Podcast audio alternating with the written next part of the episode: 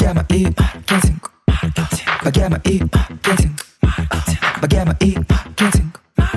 Все будет в лучшем свете. Богема и маркетинг. Богема и маркетинг. Богема и маркетинг. Все будет в высшем свете. Всем привет!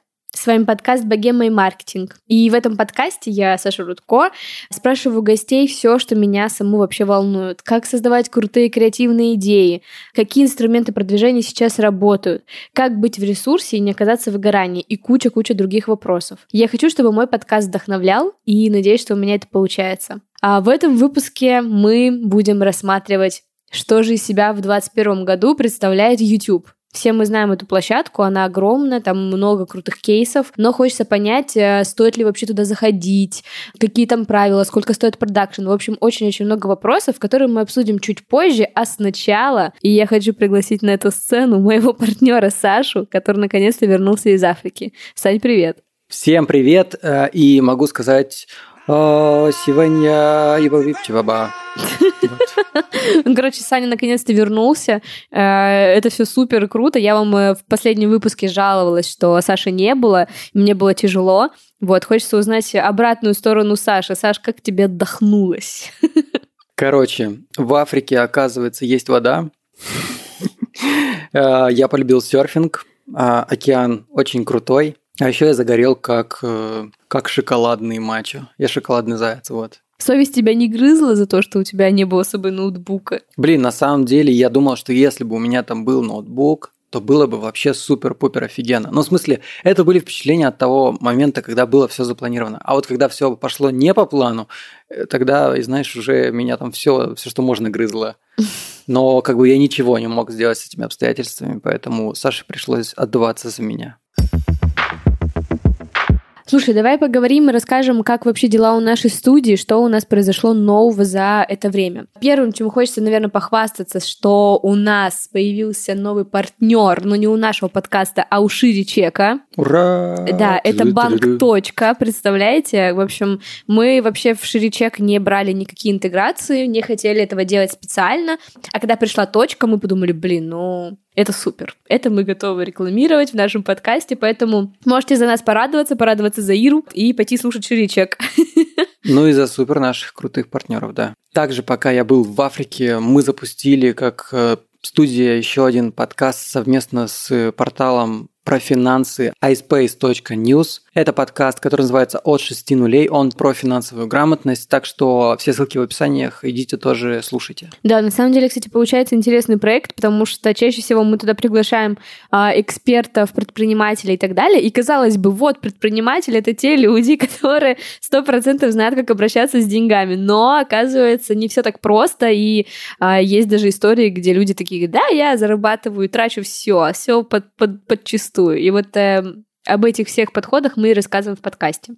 Ну и чтобы вам не казалось, что у нас вообще все супер гладко и супер классно, у нас также есть конечно, проблемы в нашей студии. Это, например, работа с командой. Мы растем, мы развиваемся, у нас э, все больше и больше людей приходят к нам в команду, и сейчас для нас с Сашей, наверное, задача номер один – это научиться грамотно выстраивать процессы и работать с командой. А еще нам бы не помешала какая-нибудь классная CRM-система. Ну, короче, если вы знаете какие-нибудь книги, э, которые помогли бы нам в этом вопросе, или какие-нибудь ссылки на CRM-систему, пожалуйста, пишите нам в комментариях, приходите к нам в чат Богемы Маркетинг и общайтесь с нами, помогайте нам. Мы рады помощи любой. Да, ну и мне кажется, наверное, все последняя новость э, на сегодня. В общем, я заболела коронавирусом. Только-только мы с вами все это обсудили. Я все время откладывала эту запись э, вакцины, знаешь, ну просто прокрастинировала, не было какой-то причины. Вот. И в итоге просто заболела, но мне повезло на самом деле, потому что, по сути, я слегла дня на 4, вот, но и во время температуры я все равно отвечала во всех рабочих чатах. Я пытался на самом деле ее отправить как можно чаще спать, не знаю, отдыхать и не думать о работе, но она просто из всех чатов рабочих все равно фанила. И мне кажется, я вообще сделаю про это тоже еще один выпуск, как сделать так, чтобы твоя ответственность тебе не мешала болеть спокойно и жить, потому что... Э, это, кстати, очень важная тема, реально. Да, да и вообще это еще вопрос к делегированию и, опять же, к вопросу с работ... к в работе с командой. Процессов. Да, в общем, даже поболеть я спокойно не смогла, но на самом деле я очень рада, что все так просто прошло, что сейчас вот я просто жду э, повторный тест, надеюсь, что он уже отрицательный. Но, короче, я запаслась витаминами D и всем возможным, чтобы этого избежать. Так, а теперь возвращаемся к теме нашего выпуска. А то вы сейчас скажете, что это вы мне вообще тут впариваете про свою студию, когда у вас тема про YouTube. Но что же мы хотим рассмотреть в этом выпуске и почему вообще такая тема возникла? А, в общем, к нам в студию довольно часто приходят заявки на то, что вот э, приходит клиент и говорит, я хочу подкаст, давайте сразу с YouTube-версией. Но, Саня, что Но... происходит обычно?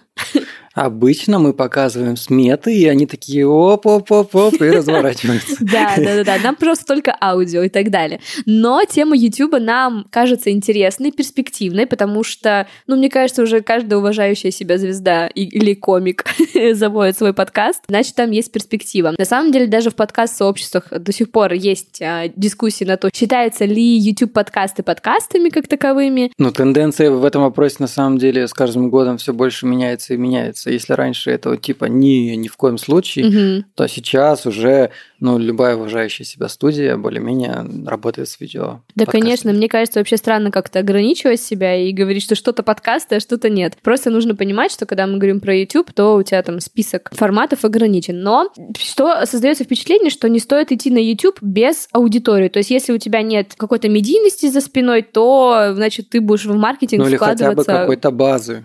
Да, какой-то базы, да. Там. И в итоге кажется YouTube какой-то огромной страшной площадкой, да. В которой море контента, и ты как бы ты капля в этом море. Да, да, да. И вот э, нам захотелось разобраться, как не быть этой каплей в море, какие там сейчас действуют правила игры, стоит не стоит заходить вообще на YouTube и так далее. И у этого выпуска есть партнер, это Юла, крупнейшая компания по работе с инфлюенсерами в России и СНГ, между прочим. Ребята большие молодцы, и недавно, кстати, они, по-моему, организовали день рождения Егора Крида. Вот, я просто у меня все сторис почему-то в этом были, но не об этом. А вообще мы с ребятами познакомились еще на специальной рубрике, которая у нас была с нетологией, и мы так подружились, что в итоге это все образовалось в один большой совместный выпуск. А ребята работали вообще с крупными интернет-звездами, это Вдуть, Ян Топлес, Саша Спилберг, Моргенштерн и еще куча других каналов-миллионников. А во второй части выпуска мы обсудим новую фичу, которую выпускает YouTube. Это YouTube Shorts, то есть короткие видео, это, собственно говоря, аналог ТикТока, и поговорим поподробнее про нее и что она может дать новым э, блогерам, или вообще можно ли стать блогером только с YouTube Shorts. Ну, я предлагаю приступать к этому выпуску, потому что он действительно очень интересный. Все будет в лучшем свете. А, ну что, ко мне сейчас присоединилась Света Скряпкина, руководитель команды стратегических менеджеров в Юла. Света, привет. Привет, привет. Слушай, сразу же хочу с места в карьер. Хочу узнать у тебя, что же сейчас из себя представляет YouTube. Это вообще, мне кажется, одна из самых опытных и старейших, назовем так, площадок по производству контента. Хочется понять, какие сейчас здесь правила, какой сейчас продакшн, да, там лидирует. То есть это всегда должен быть какой-то супер-ультра-мега-ТВ качество, да, какие здесь э, темы сейчас популярны. В общем, твое представление YouTube на 2021 год. О, ну, YouTube в 2021 году 100% сохранит сохранит за собой лидерские позиции. Если мы говорим про UGC-контент, 100%. Э, и ключевая задача платформы на этот год – это сохранить объем трафика, который пришел в 2020 году, потому что ввиду пандемии э, объем трафика увеличился на 80% по понятным причинам, угу. потому что население нашего земного шара было заперто дома, и, соответственно, даже не целевая на тот момент аудитория платформы. Это аудитория, которая предпочитала э, потреблять классические медиа, тот же ТВ-контент, активно начали потреблять и контент с YouTube. YouTube стал такой каждодневной, регулярной историей. А, и, соответственно, очень важная задача платформы – это сохранить эту аудиторию, не потерять ее. В тот же момент а, амбициозная задача – это не потерять молодую аудиторию, потому что YouTube повзрослел очень сильно, туда зашли крупные да. бренды, много денег, он оброс очень сложной экосистемой, правилами, политиками. А есть другие платформы, более притягательные для молодой аудитории, тот же TikTok – и, безусловно, у YouTube сейчас ключевая задача – это быть конкурентоспособным, поэтому активно и развиваются форматы коротких вертикальных видео. YouTube добавляет фичи постоянно новые, чтобы привлекать, удерживать старую аудиторию, но и не давать молодой аудитории покинуть платформу, потому что а, чем шире охваты, чем разнообразнее аудитория, которая сидит на платформе, тем, конечно, а, органически платформа быстрее развивается. Слушай, а если говорить про темы, какие сейчас темы, там, не знаю, самые популярные? Может быть, ты знаешь какой-то срез, не знаю, популярных тем в России, в Америке, там, в других странах? Или это все примерно похожие истории? Да, примерно похожая история на самом деле. А, сейчас самая популярная история, она вот тоже тянется с 2020 еще года. Это такой интерактивный, скажем так, контент в образовательную сторону идущий, потому что, опять же, во время пандемии очень многие занялись самообразованием, ментальным здоровьем, а, да, спортивными да, да. вопросами. А, и эта история очень резко подскочила на YouTube в том числе. То есть многие авторы, которые не могли добиться хорошего трафика, получить желаемые просмотры, лояльную аудиторию, они как раз получили свою аудиторию в 2020 году.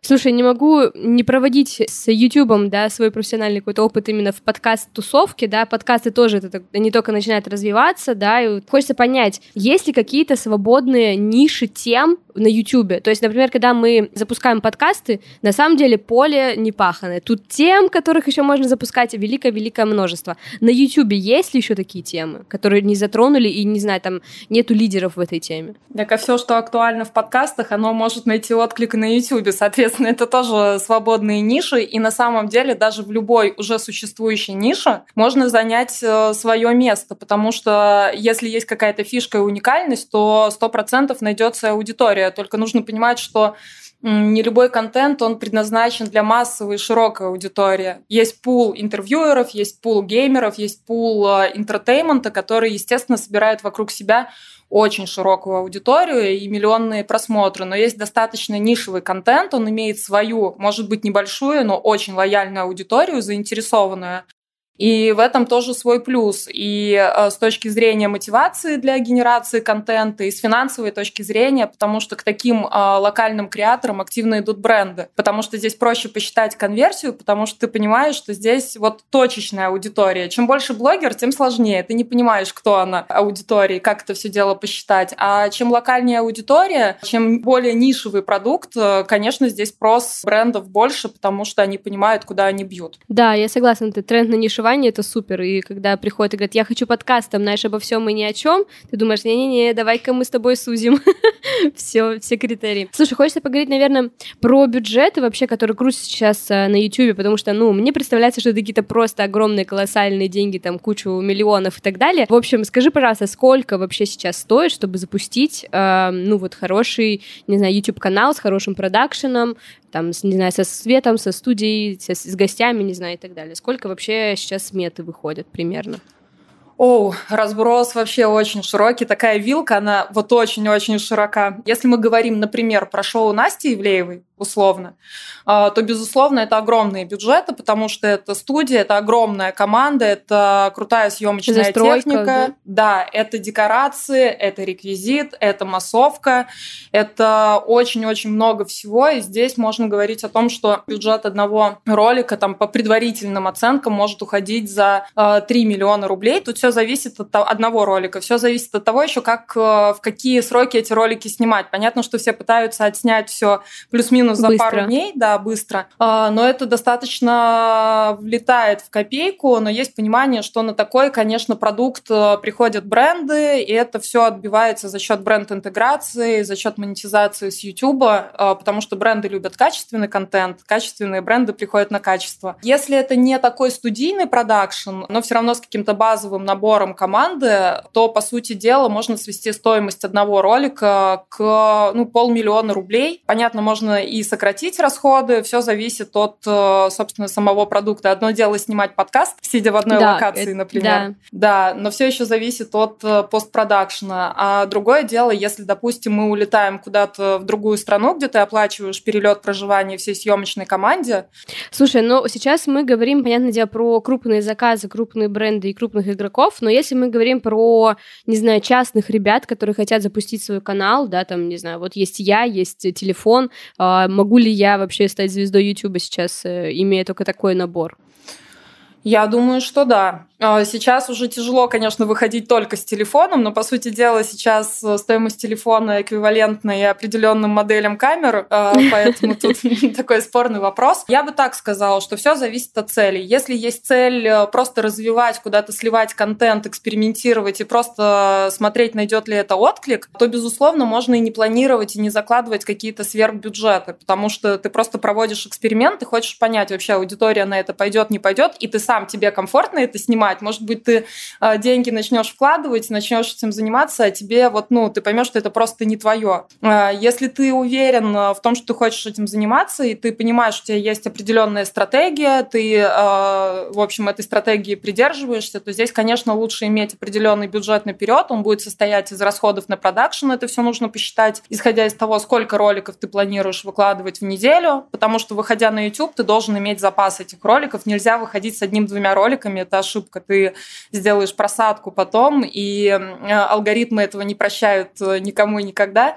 Поэтому, заходя на платформу, у тебя должен быть уже определенный запас контента, ты должен выкладывать ролики в один день в одно и то же время, чтобы потом анализировать, по аналитике смотреть, окей, это время или оно не подходит, и менять график, а, соответственно, и ты должен закладывать 100% бюджета на продвижение. Если ты Вот маленький... как раз, кстати, про да. продвижение я с тобой хотела угу. и обсудить, потому что это, мне кажется, следующая большая боль. Одно дело просто изготовить материал, да, а другое дело найти еще и слушателей, и зрителей. А, и вот можешь сразу же и рассказать про какие сейчас актуальные методы продвижения, да, есть а, каналов и ви- видео на YouTube, потому что я чаще всего слышу про то, что вот, вам нужен контекстная реклама, только через контекст, контекст, контекст. Вот, хочется узнать, э, правда ли это и какие еще есть инструменты. Ну, я бы здесь делила тоже по категориям. К нам, когда приходят совсем маленькие каналы, маленькие ребята, и у них нет э, четко сформированных бизнесовых стратегий, мы обычно им предлагаем продвижение через таких же авторов, как они сами. У нас даже есть э, в компании отдельный инструмент, а, сервис по коллаборациям, когда в нашем приложении, в нашем личном кабинете авторы по определенным а, критериям, таргетам могут подбирать себе релевантных блогеров и предлагать им коллаборацию. Это не значит, что нужно завтра же снимать вместе ролик и его выкладывать, а по сути дела речь идет просто о совместном продвижении через э, инструменты YouTube. Конечная заставка в конце ролика, пост э, во вкладке сообщества. Если вы обмениваетесь трафиком, это очень крутая история, потому что YouTube это очень быстро подхватывает. Он начинает тебе предлагать аудиторию как раз другого блогера, а потом третьего, пятого по схожим критериям. И таким образом, медленно, наверное, ты наращиваешь свою аудиторию, и это органический трафик. Плюс нужно задействовать все остальные соцсети 100%. Мы живем в кросс-канальное время, и идти э, развиваться только с одной платформы – это очень неэффективно. Заводя YouTube 100% нужно метить и идти в TikTok, потому что трафик из TikTok хорошо переходит в YouTube, и можно ссылку на YouTube-канал оставлять в TikTok. А TikTok – супер вирусная платформа, и там стопроцентная пока еще органика. И вот в TikTok можно за месяц стать э, миллионником и спокойненько переводить трафик трафик на свой YouTube-канал. Нужно пытаться заходить в те же Яндекс.Дзен, например, не бояться, потому что любая платформа, э, она содержит ту желаемую аудиторию, э, в которую ты метишь. Ты никогда не знаешь, где ты ее найдешь до конца, поэтому все платформы нужно пробовать. А, слушай, а сколько в среднем закладывается, да, тогда на продвижение? Именно, не знаю, канала в целом или видеоролика? Как, какие вообще бюджеты здесь идут? Про какие цифры идет речь? Если мы говорим про крупный продакшн. А, если мы говорим про крупные продакшены, то на продвижении точно не стоит экономить, и я бы закладывала минимум несколько миллионов, потому что 100% нужно будет а, и запускать рекламу через Google Ads, запускать рекламную кампанию, но это спустя какое-то время. А, сначала нужно все равно каналу дать пожить свободной самостоятельной жизнью, подышать, чтобы алгоритмы YouTube подхватили и подпитали чуть-чуть органикой, а потом можно это уже пробустить через рекламные кампании Google Ads. А, здесь вилка тоже очень широкая, все зависит от того, в какую целевую аудиторию мы бьем, а, какой формат рекламной кампании, эта стоимость, она подсчитывается, но вот на это точно нужно определенный бюджет, порядка там полумиллиона, миллиона закладывать. Остальные бюджеты я бы как раз распределяла по а, оповещению в постах, в Инстаграме, на других YouTube-каналах крупных релевантных авторов. У нас были примеры, когда в новые шоу приходили крупные селебы, и продюсеры делали как раз ставки на то, что ну вот, раз селеба пришла, сейчас все прибегут смотреть. Пришел. Да. Угу. Ну, приходит и приходит. Алгоритм так быстро не подтягивает, и он не начинает сразу же на следующий день этот ролик предлагать миллионной аудитории. А селеба не делает пост, например. Ну, потому что это работа отдельная. Мы про это не договаривались. Про приход на шоу мы договорились, а про посты мы ничего вообще не обсуждали. И начинаются вот эти вот стрессовые переговоры и звонки, и, пожалуйста, ну ты же обещал. Вот я изначально всегда прошу закладывать это в смету, планировать, потому что проще оплатить на берегу, подписать договор и в назначенное время позвонить и сказать, будь любезен, через пять минут я хочу видеть сторис э, со ссылочками, все как мы обговорили, и уже прогнозировать эффект э, от переходов э, по сторис к тебе на ролик. Слушай, на самом деле у нас такая же система в подкастах, потому что а, сейчас до сих пор, ну, многие шоу растут именно на том, что приглашаются медийные гости, да и мы с моим подкастом «Богема маркетинг», собственно говоря, так и выросли. Вот, но я всегда обычно делаю так, я в конце интервью гостю говорю, а вот я вижу, тебе так понравилась беседа, буду рада, если ты поддержишь. И вот, э, вот это вот, знаешь, ну, и люди на эмоции такие, да, да, все поддержу, мне все понравилось. Вот, и все получается в итоге. А слушай, хочется, наверное, поговорить еще немножко про B2B, потому что я знаю, что у тебя есть такой опыт, э, почему я хочу про это с тобой поговорить. К нам очень часто сейчас приходят клиенты и говорят, что вот, Саша, мы хотим подкаст, который будет решать именно наши бизнес-задачи, да, и так далее. Ну и, конечно, они говорят, ну, я хочу интервью. И ты думаешь, господи, но ведь так мало интервью еще на тему бизнеса, давайте еще одно сделаем. Поэтому хочется с тобой обсудить, какие еще форматы могут подойти для людей, которые именно для B2B делают. То есть, что здесь еще можно сделать? Может быть, у тебя есть какие-то крутые кейсы на эту тему?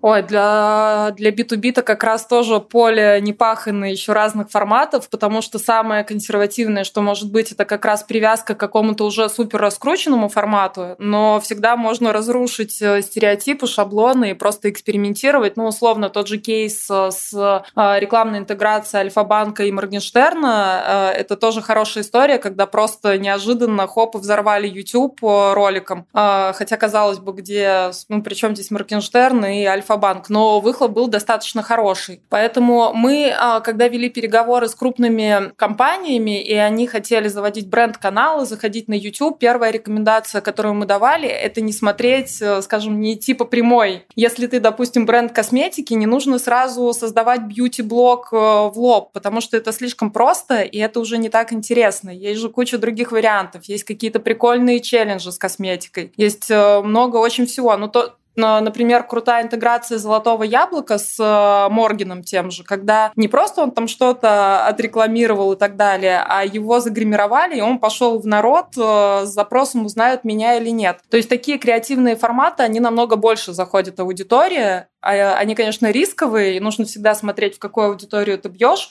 но в целом это, конечно же, запоминается и обсуждается намного сильнее, чем нечто классически избито стандартное, что не соберет большого количества просмотров и не притянет внимание. Слушай, хочется сразу же поговорить про подкасты, про свое родное, конечно же, вот, потому что у нас подкаст-тусовки давно э, идут споры, считается ли вообще YouTube подкасты подкастами. Я, конечно, думаю, что да, но просто на YouTube довольно ограниченный выбор форматов для подкастов, то есть если мы говорим про аудиоформат, то здесь это может быть и аудиоспектакль, и сериал какая-то, какая-то нарративная история и так далее. Все-таки на YouTube это, ну, просто, скорее всего, разговорчик между собой, да, как два чела сидят, что-то обсуждают. Видишь ли ты дальше дальше развитие на YouTube подкастов. И как ты думаешь, каждая ли вообще уважающая себя звезда в итоге заведет свой подкаст на YouTube? Или все-таки нет? Я думаю, что ближайший год подкасты точно будет на YouTube развиваться, сто процентов. И еще очень многие причем, мне кажется, олдскульные блогеры, вот старые волны, они начнут запускать подкасты, у кого так или иначе ранее контент был связан с разговорной тематикой. То есть это те, кто раньше делали какой-то все равно э, смежный формат с интервью, э, перейдут в такую подкастовую историю. Но я не думаю, что каждая селеба заведет подкаст. Не всем это надо, не всем это нужно сто процентов. Но этот э, формат будет развиваться. И у нас вообще, мне кажется, у целевой аудитории подкастов такая любовь любовь э, к этому жанру, потому что это что-то, что возвращает нас с детства, когда вот мы подсматривали, как взрослые сидят за столом, потому что не было тогда еще вот этой истории про походы куда-то в рестораны, все вот на кухне, за столом, за столе, обсуждения на какие-то темы, где могли себе позволить обсудить, скажем, то, что там на улице открыто не обсуждалось. И вот этот формат теплых разговорчиков, он у нас такой уже э, в крови, и подкасты, которые на YouTube сейчас особо популярны, это, конечно, абсолютно такие ламповые истории. Хочется и слушать, и смотреть. То есть я иногда ради интереса пролистываю комментарии подкастов того же Поперечного, Джарахова, Куджи подкаст и так далее. И я вижу, что аудитория не только слушает, но, судя по тайм-кодам, которые они отмечают, они смотрят, им нравится реакция э, гостей, мимика, кто как отклонился на стуле, кто заерзал, кому удобно, кому нет, где собака пробежала. То есть здесь, конечно, такой крутой микс, э, что аудитории интересно и смотреть, но тебе не нужно сидеть и смотреть все эти два часа, ты можешь отойти да, да, и да. слушать на фоне, заниматься делами, поэтому для YouTube это очень удобный э, такой контент, плюс ты можешь также его дистрибутировать потом на какие-то подкаст-платформы, отдавать в тот же Яндекс и также монетизировать. Угу. Ну, слушай, все равно, конечно, создается ощущение, что именно для YouTube все-таки важно, чтобы человек изначально уже был с какой-то медийностью, да, с каким-то, ну, бэкграундом, я думаю, что э, если мы говорим про массовую аудиторию, то 100%, 100 из 100. Если мы говорим, опять же, про какую-то ограниченную аудиторию, то все зависит от гостей. Э, потому что, ну, например, активно там развиваются подкасты, их уже тоже достаточно много, которые несут в себе тоже там повестку феминизма. И понятное дело, что успех э, э, притока аудитории зависит от того, кто из гостей, кто из спикеров пришел и кто общается на эту тему. И это может дать приток автору, потому что если сам автор интересен, то потом уже будет приходить ходить смотреть чисто на автора, э, независимо от того, какого гостя он позвал. Но как в свое время с Дудем сработало, когда он звал массово э, гостей, которые известны широким массам, а потом пошел в обратную историю, понимая свою как бы медийную значимость, э, он понял, что ему вот в этом сезоне интересно подсвечивать людей, которых наоборот мало кто знает. ему уже плевать на то, что не будет таких миллионных просмотров, как, не знаю, там с Фейсом, с Моргенштерном и так далее, и так далее. Он зовет гостей, чтобы раскрыть и через них сделать некое исследование исследования там, современной повестки. И он уже имеет на это право, потому что люди идут смотреть на него и изучают через него гостей. Также и с подкастами. Можно пойти изначально звать людей, у которых есть некая лояльная аудитория, которая придет и посмотрит на тебя. Но если ты их чем-то зацепишь, и они поймут, что хочется следить, то, безусловно, часть из них останется, и ты с каждым гостем будешь наращивать, наращивать свою аудиторию, которая будет с тобой. Супер. Свет, спасибо тебе большое за беседу. Э, было очень интересно. Взаимно. Вот. Да, э, надеюсь, что да. Ты рассказала нам все, все секретики. Мы теперь ну, нет. сможем. Все секретики знают только наши партнеры, но э, с удовольствием буду делиться порционно. Как я уже и сказала в начале выпуска, в начале июля YouTube запускает новую фичу YouTube Shorts. Это короткие ролики с бесконечной лентой, то есть, по сути, это аналог ТикТока. И теперь еще совсем недавно пришел Reels в Инстаграм, да, это великое обновление. Теперь у меня молодой человек там сидит и смотрит все ТикТоки. вот. Но хочется узнать, э, зачем это YouTube в целом, его замыслы понятны, но насколько это вообще рабочая схема, получится ли YouTube переманить людей из ТикТока к себе на площадку, и вообще готова ли аудитория YouTube к вертикальному формату видео. В общем, вопросов на самом деле очень много, хочется их все разобрать. А также в этой части выпуска мы рассмотрим новый сервис, который запустила Юла от себя, это Юла Vertical. Это сервис, в котором каждый креатор может э, адаптировать свое видео под вертикальный формат. То есть не только для YouTube Shorts, но и для TikTok, но и для Инстаграма и других площадок, а также поможет со всей дистрибуцией. Предлагаю перейти к этой части, потому что там очень много всего интересного и гораздо намного подробнее, чем я сейчас рассказала. Так, ко мне сейчас подключился Айк Степанян, руководитель отдела стратегического развития в Юла. Айк, привет. Привет, привет. В июле буквально выходит в анонс YouTube Shorts, как я понимаю, в России. Это аналог ТикТока, только на YouTube. Давай поподробнее вообще поговорим про эту новую фичу. Хочется э, понять, в чем же ее будет принципиальное различие и почему вообще YouTube решил делать такой формат. А, да, совершенно верно, как ты сказал, это вертикальный формат коротких видео. Абсолютно точный аналог ТикТока. И в чем будет существенная разница? Начнем, наверное, с этого. Во-первых, учитывая, что эта функция только появилась в Ютубе, как такового функционала э, редактирования видео, как есть, например, в ТикТоке, э, я имею в виду по э, фильтрам, например, по маскам и так далее, такого нету. То есть сейчас только есть возможность загрузить непосредственно само видео или создать его внутри YouTube, подгрузить музыку, которую предлагает сам YouTube, добавить текст и на этом все. Поэтому, если говорить о таких э, технических э, различиях, то на данный момент это различия по функционалу и по редактуре видео. Но есть еще одна, скажем так, существенная разница, которая прям кардинально отличает YouTube Shorts от TikTok. Это, собственно, использование музыки на роликах. В YouTube есть такая система, которая называется Content ID, которая определяет наличие в любом ролике э, использования какого-либо контента, в данном случае это аудиодорожка, и определяет, э, если условно у на автора и создателя этого ролика авторские права на использование этого трека. В случае, если авторских прав нет, то на этот ролик будет э, прилетать жалоба э, от правообладателя. Это не будет приводить к блокировке, например, ролика или к блокировке канала, все, к чему, что, к чему это приведет, это просто отключение монетизации на таком ролике. Mm-hmm. Поэтому, если сравнивать в этом контексте, то TikTok тут намного проще, в том плане, что тут можно в TikTok использовать абсолютно любой трек. Тебе, ну, грубо говоря, за это ничего не будет. В YouTube тоже тебе за за это ничего не будет, просто не будет монетизации. Слушай, а в ТикТоке ведь э, заранее загружаются те треки, ну, как бы авторы которых разрешают их использовать на этой площадке. Э, на Ютубе не будет такого, не знаю, библиотеки музыки, библиотеки звуков, которые можно будет использовать? Э, эта библиотека уже есть Ютубом, но э, те треки, которые там на данный момент, они, э, ну, нельзя сказать, что это прям топовые треки, как, например, э, в ТикТоке. Угу. Ну, то есть, а, ну, YouTube собирается с этим что-то делать, и, кстати, вообще вообще, вот у меня еще такой вопрос возник, потому что буквально на днях было новое обновление в Инстаграм, да, теперь э, там Reels э, доступны везде в России у всех. Сразу три больших гиганта TikTok, YouTube, Instagram борются. Вообще получится конкурировать э, у этих площадок с ТикТоком в итоге, как ты думаешь? А, ну смотри, на самом деле, с моей точки зрения, однозначно сложно сказать, но если говорить, к примеру, о Reels, то я думаю, что у Рилса больше вероятность конкурировать с ТикТоком, чем, например, у YouTube Shorts. Э, почему? На Тут, я думаю, нужно понять в целом э, поведение э, пользователя поведения, да, на да. каждой площадке.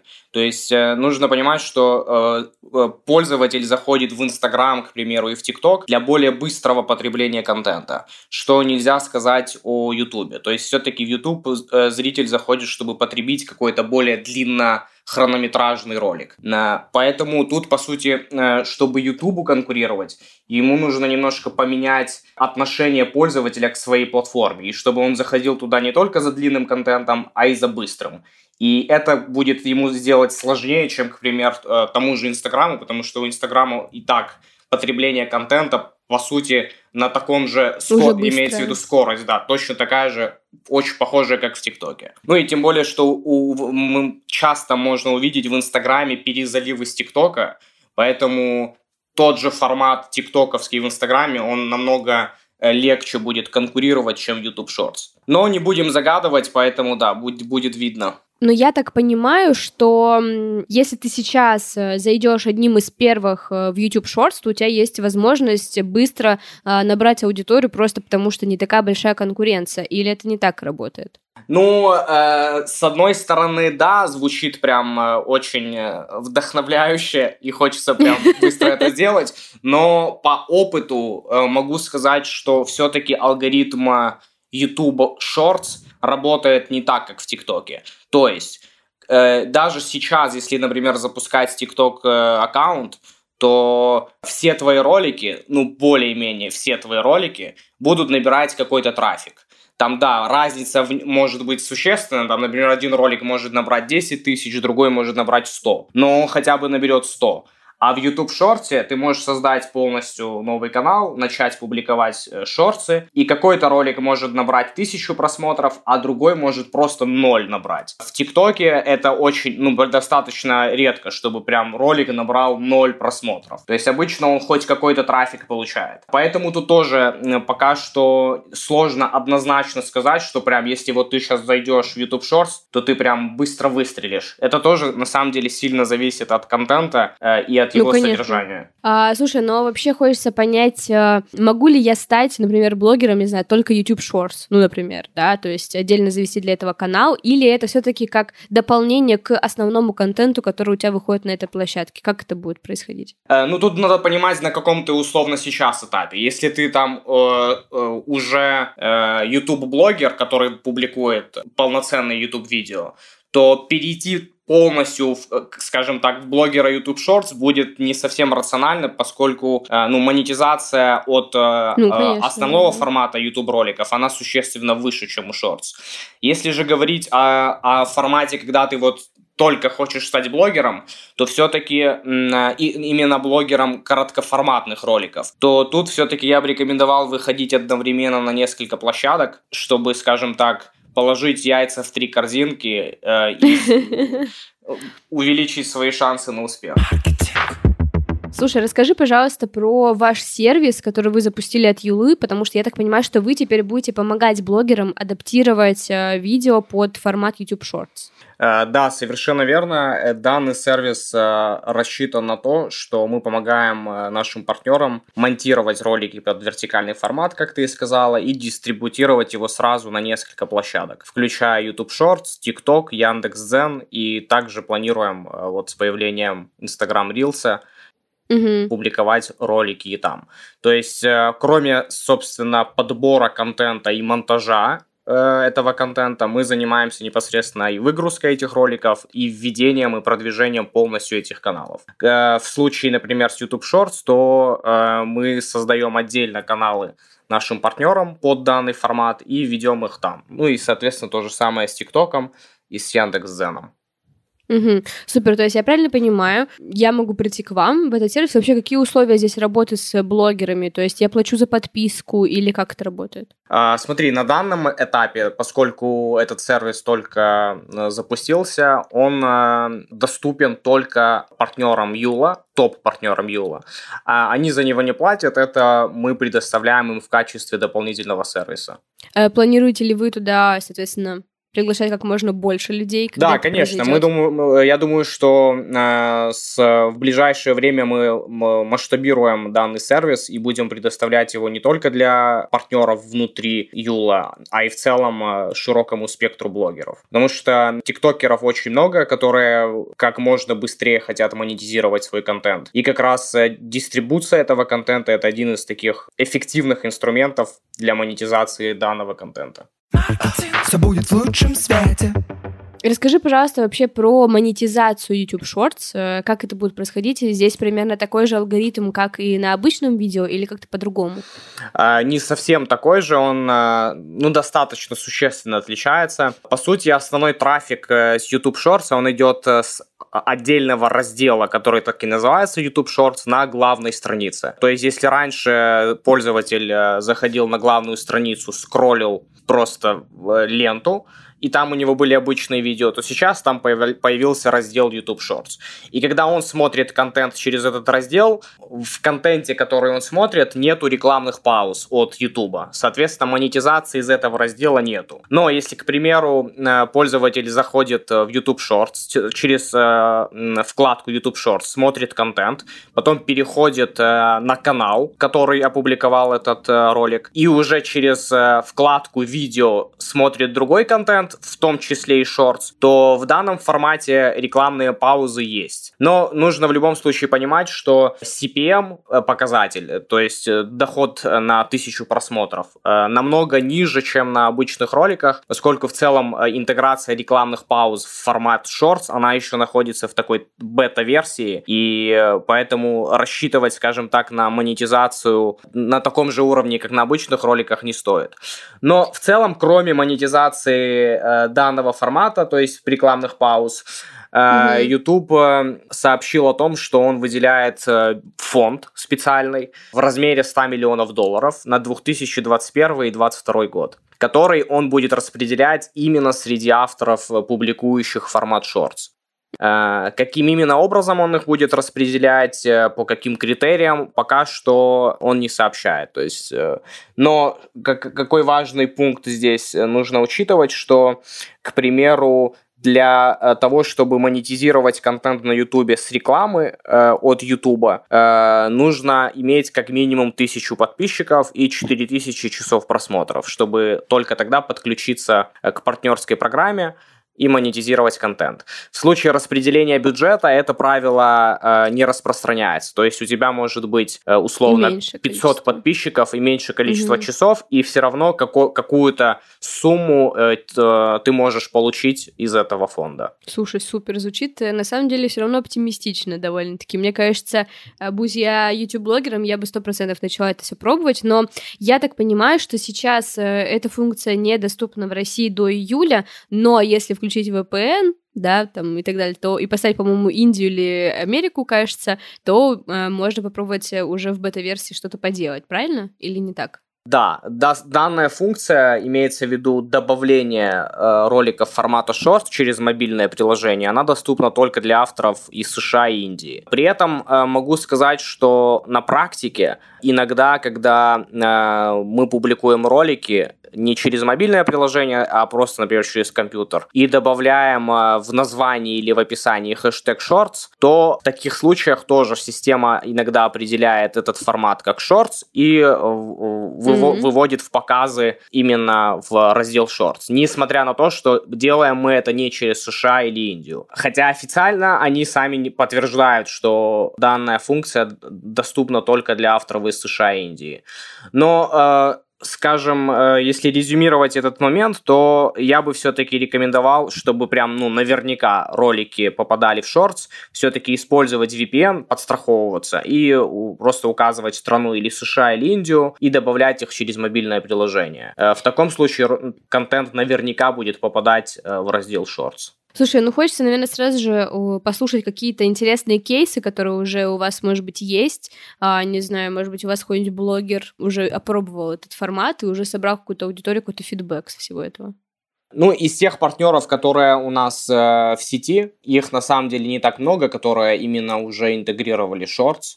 Э, мы сейчас активно работаем над э, увеличением пула креаторов, э, которым мы предоставляем помощь в создании и в целом в распространении шортс. Как раз вот одна из свежих таких новостей. Сегодня мы договорились с Егор Кридом на том, о том, что мы будем публиковать и развивать его канал по именно в разрезе шортс.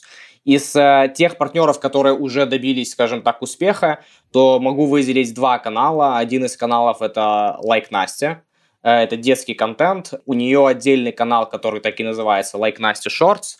Э, и всего за 4 месяца он уже набрал около 150 тысяч подписчиков и совокупно почти 120 миллионов просмотров.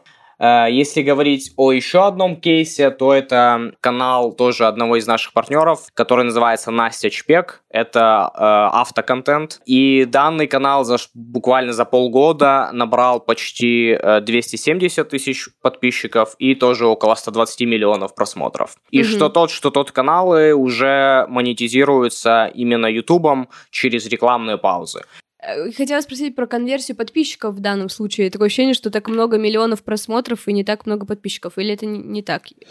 Если говорить о конверсии подписчиков, то с каждым годом на самом деле этот критерий уже не настолько важен, поскольку пользователи уже не так охотно подписываются, как раньше. То есть если там несколько лет назад зритель мог посмотреть один ролик, он ему мог понравиться, и он мог сразу подписаться, то сейчас уже пользователь очень много кон- э, контента потребляет без подписки. И мы это видим на самом деле не только в разрезе YouTube Shorts, как я и сказал, на обычных каналах. То есть очень частая картина, когда может спокойно 50, 60, 70 процентов трафика канала достаточно крупного генерироваться за счет зрителей, которые даже не подписаны на канал. Причем это и подразумевается то, что эти зрители на регулярной основе потребляют контент, на канал, но на канал не подписываются. Поэтому тут э, в данном ключе не так важно, скажем, оценивать конверсию из просмотров подписчики, а как э, просто оценивать в целом общий объем трафика с точки зрения просмотров. Ты занимался просто, да, продюсированием YouTube-каналов, участвовал в запуске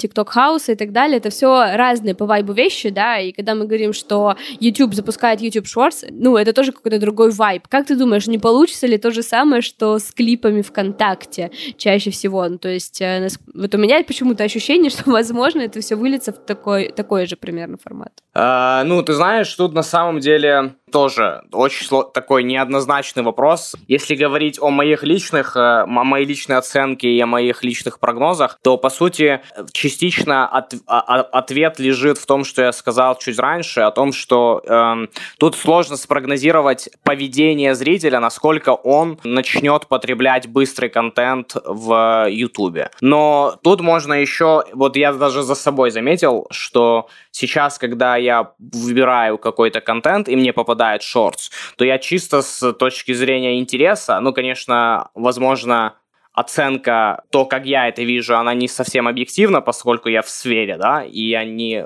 обычный пользователь. Но мне кажется, что этот момент у обычного пользователя тоже будет проскакивать.